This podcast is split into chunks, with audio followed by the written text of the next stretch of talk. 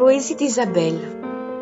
Une émission d'Isabelle Bonneux, piano Geneviève Bonneux-Courtade, mise en onde Emmanuel Favreau.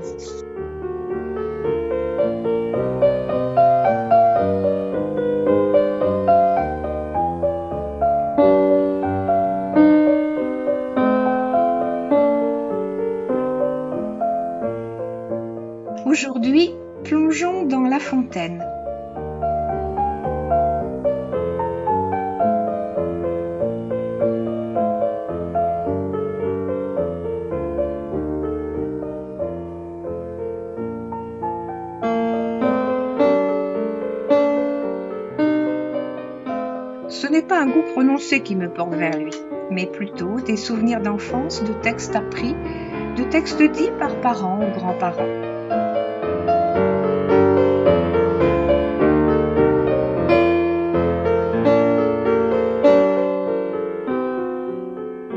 Écoutez donc quelques-unes de ces petites histoires qui soulignent nos travers et nous instruisent de façon souvent amusante.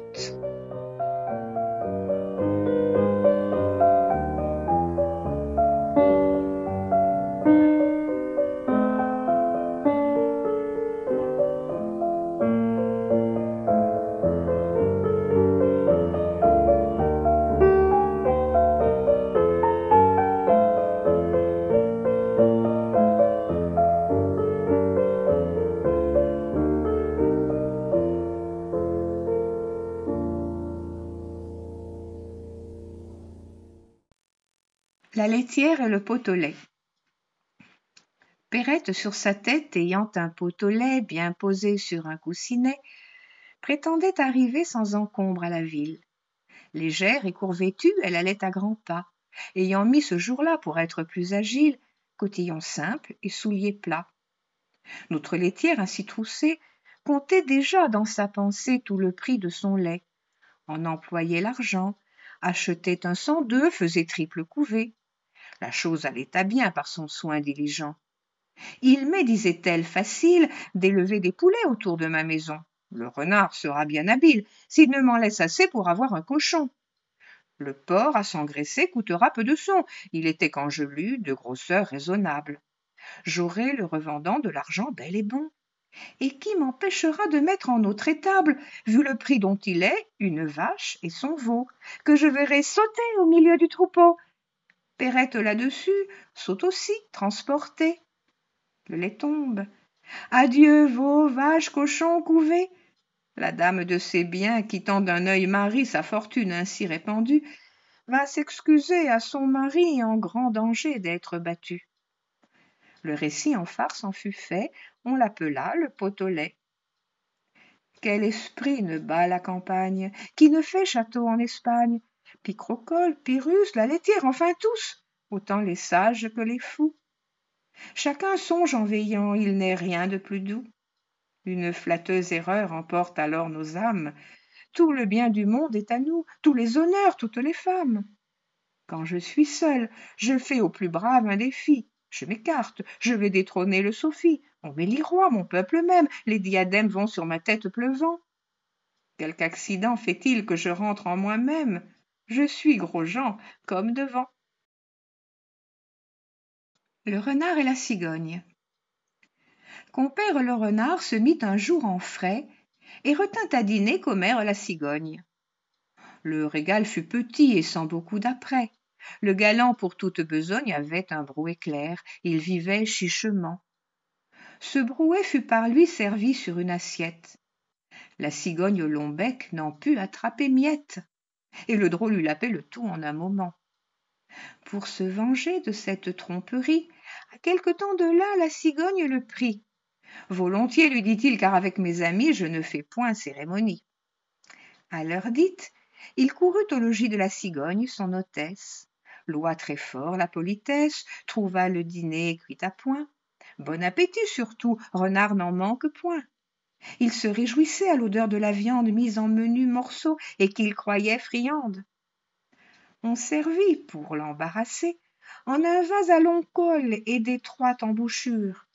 Le bec de la cigogne y pouvait bien passer, mais le museau du cire était d'autre mesure. il lui fallut à retourner au logis honteux comme un renard qu'une poule aurait pris serrant la queue et portant bas l'oreille trompeur. C'est pour vous que j'écris. Attendez-vous à l'appareil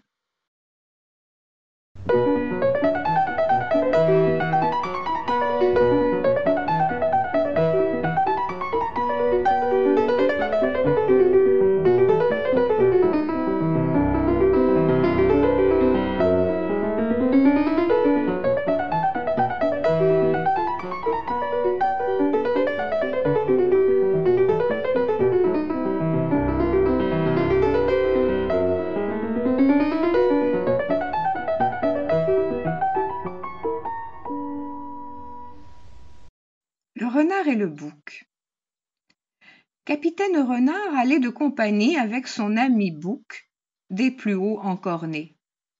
Celui-ci ne voyait pas plus loin que son nez.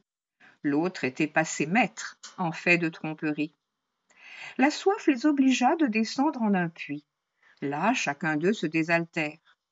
Après qu'abondamment tous deux en eurent repris, le renard dit au bouc Que ferons-nous, compère? Ce n'est pas tout de boire, il faut sortir d'ici. Lève tes pieds en haut et tes cornes aussi, mets-les contre le mur. Le long de ton échine, je grimperai premièrement. Puis, sur tes cornes m'élevant, à l'aide de cette machine, de ce lieu-ci je sortirai. Après quoi, je t'en tirerai. Par ma barbe, dit l'autre, il est bon. Et je loue les gens bien sensés comme toi. Je n'aurais jamais, quant à moi, trouvé ce secret, je l'avoue. Le renard sort du puits, laisse son compagnon, et vous lui fait un beau sermon pour l'exhorter à patience.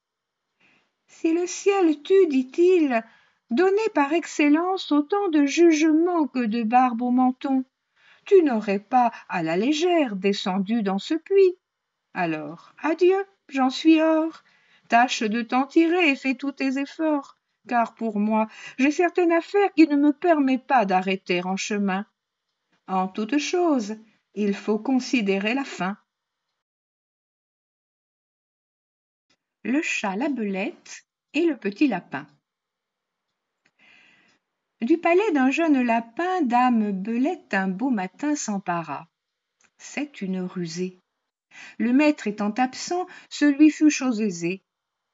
Elle porta chez lui ses pénates un jour qu'il était allé faire à l'aurore sa cour parmi le thym et la rosée après qu'il eut brouté trotté fait tous ses tours jeanne au lapin retourne au souterrain séjour la belette avait mis le nez à la fenêtre ô dieux hospitaliers que vois-je ici paraître? dit l'animal chassé du paternel logis holà madame la belette que l'on déloge sans trompette ou je vais avertir tous les rats du pays la dame au nez pointu répondit que la terre était au premier occupant. C'était un beau sujet de guerre qu'un logis où lui-même il n'entrait qu'en rampant. Et quand ce serait un royaume, je voudrais bien savoir, dit-elle, quelle loi en a pour toujours fait l'octroi à Jean, fils ou neveu de Pierre ou de Guillaume, plutôt qu'à Paul, plutôt qu'à moi? Jean Lapin allégua la coutume et l'usage. Ce sont, dit-il, leurs lois qui m'ont de ce logis rendu maître et seigneur, et qui, de père en fils, l'ont de Pierre à Simon, puis à moi Jean, transmis. Le premier occupant, est-ce une loi plus sage Or bien, sans crier davantage, rapportons-nous, dit-elle, à Ramina Grobis. C'était un chat vivant comme un dévot ermite, un chat faisant la chatte mythe, un saint homme de chat, bien fourré, gros et gras, arbitre expert sur tous les cas. Jean Lapin pour juge l'agré. Les voilà tous deux arrivés devant sa majesté fourrée. Grippeminot leur dit Mes enfants, approchez, approchez, je suis sourd, les ans en sont la cause. L'un et l'autre approcha, ne craignant nulle chose. Aussitôt qu'apporté il vit les contestants, Grippeminot, le bon apôtre, jetant des deux côtés la griffe en même temps, mit les plaideurs d'accord, en croquant l'un et l'autre.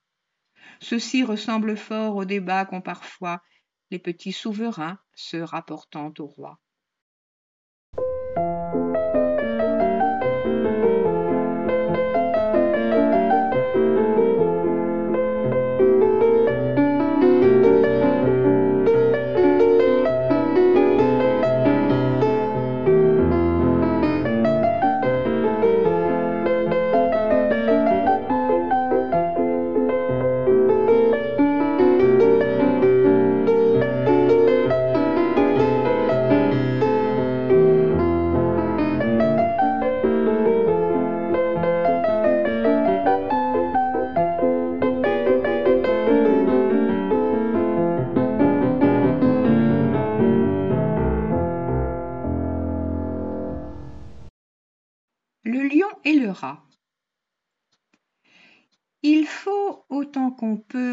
Tout le monde. On a souvent besoin d'un plus petit que soi. De cette vérité deux fables feront foi, tant la chose en preuve abonde. Entre les pattes d'un lion, un rat sortit de terre assez à l'étourdi. Le roi des animaux, en cette occasion, montra ce qu'il était et lui donna la vie. Ce bienfait ne fut pas perdu. Quelqu'un aurait-il jamais cru qu'un lion d'un rat eût affaire? Cependant, il advint qu'au sortir des forêts, ce lion fut pris dans des raies, dont ses rugissements ne le purent défaire. Sire rat accourut et fit tant par ses dents qu'une maille rongée emporta tout l'ouvrage. Patience et longueur de temps font plus que force ni que rage. La cigale et la fourmi. La cigale, ayant chanté tout l'été, se trouva fort dépourvue quand la bise fut venue. Pas un seul petit morceau de mouche ou de vermisseau. Elle alla crier famine chez la fourmi, sa voisine, la priant de lui prêter quelques grains pour subsister jusqu'à la saison nouvelle. Je vous paierai, lui dit-elle, avant l'août, foi d'animal, intérêt principal. La fourmi n'est pas prêteuse, c'est là son moindre défaut. Que faisiez-vous au temps chaud? Dit-elle à cette emprunteuse. Nuit et jour, à tout venant, je chantais, ne vous déplaise. Vous chantiez, j'en suis fort aise. Eh bien, dansez maintenant.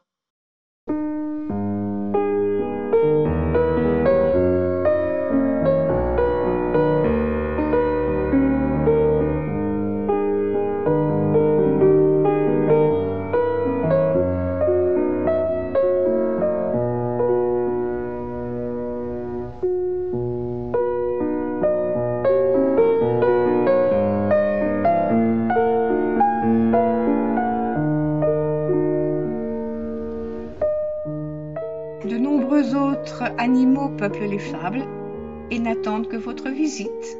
Bonne lecture.